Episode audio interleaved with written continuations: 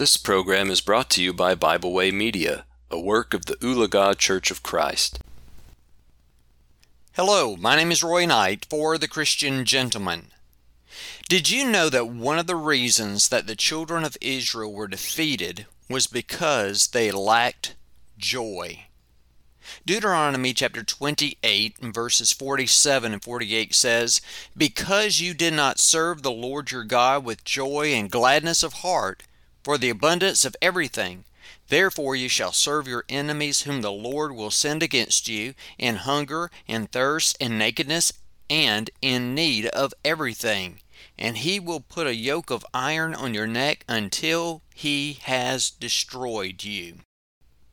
Can a person serve the Lord without joy in their hearts? Certainly, but God won't like it. The Apostle Paul instructed the Christian to pay close attention to one's demeanor in their giving whenever he said, So let each one give as he purposes in his heart, not grudgingly or of necessity, for God loves a cheerful giver. 2 Corinthians chapter 9 and verse 7. What if we give grudgingly? What if we give because we feel like we have to? We may give our offering, but the Lord won't accept it. Of all peoples, the Christian ought to possess the greatest joy of all. Gabriel told Mary to rejoice for the blessing she was about to receive in Luke chapter 1 and verse 28, and she did. Elizabeth rejoiced when Mary entered her home with the Christ still in her womb, Luke chapter 1 and verse 42. Even John, while in the womb, leaped for joy in Luke chapter 1 and verse 44.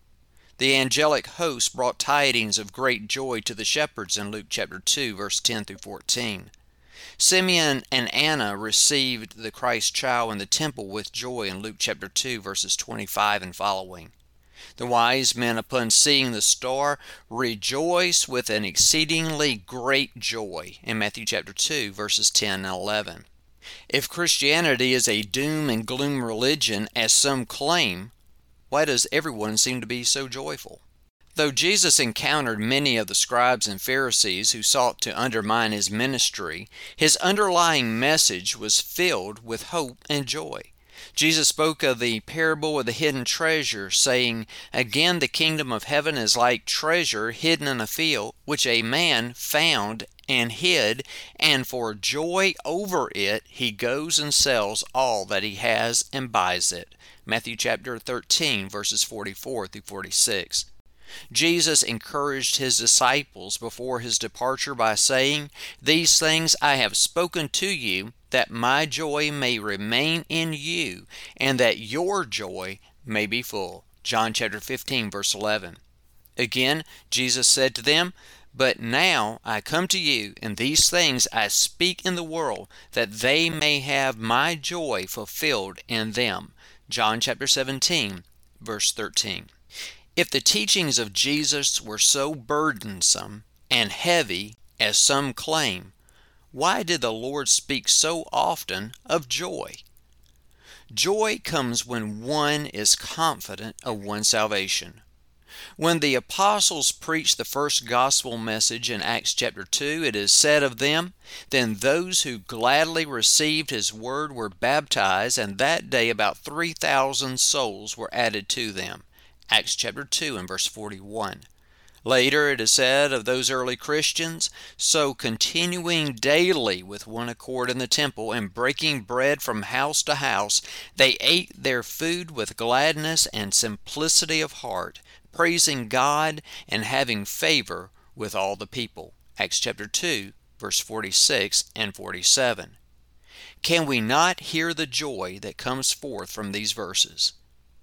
As the gospel is being preached and people are being baptized for the remission of their sins, joy spreads along with it. When Philip preached the gospel in Samaria, it is said there was great joy in that city. Acts chapter 8, verse 8. Later, when Philip baptized the Ethiopian eunuch, it says he went on his way rejoicing. Acts chapter 8, verse 39. No matter where the gospel is preached and the word is accepted, joy springs up in the heart of the believer.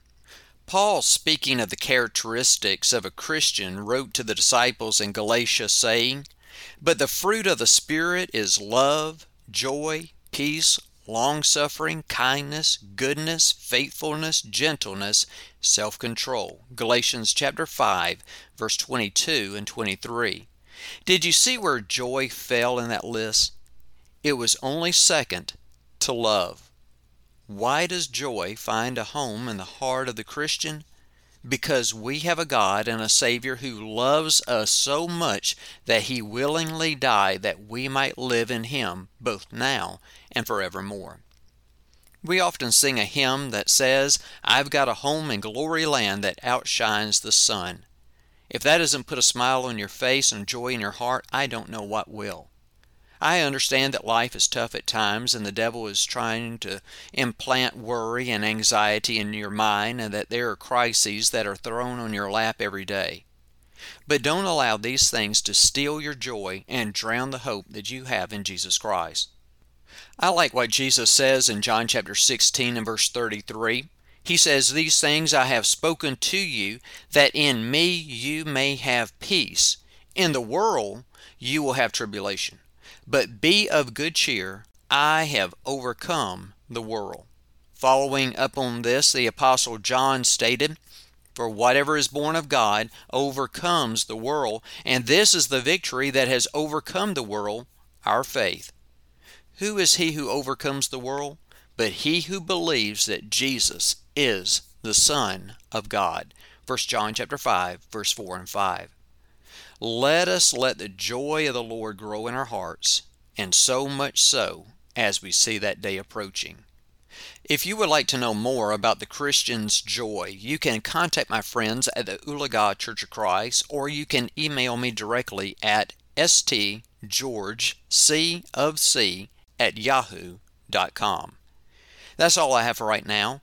And what does the Lord require of you? But to do justly, to love mercy, and to walk humbly with your God. May the Lord bless you as you seek to do His will, and I'll see you next time on The Christian Gentleman. I'm excited to let you know that Volume 3 of There Is a River is now out on Amazon in paper and Kindle versions. Volume 1 and 2 are there as well, and also the study on the Gospel of John, which is entitled Who Has Believed Our Report. I have written them for your encouragement. Enjoy. We hope you enjoyed this program. We encourage you to subscribe to our podcast on Pandora, Spotify, or Podbean. Thanks for listening.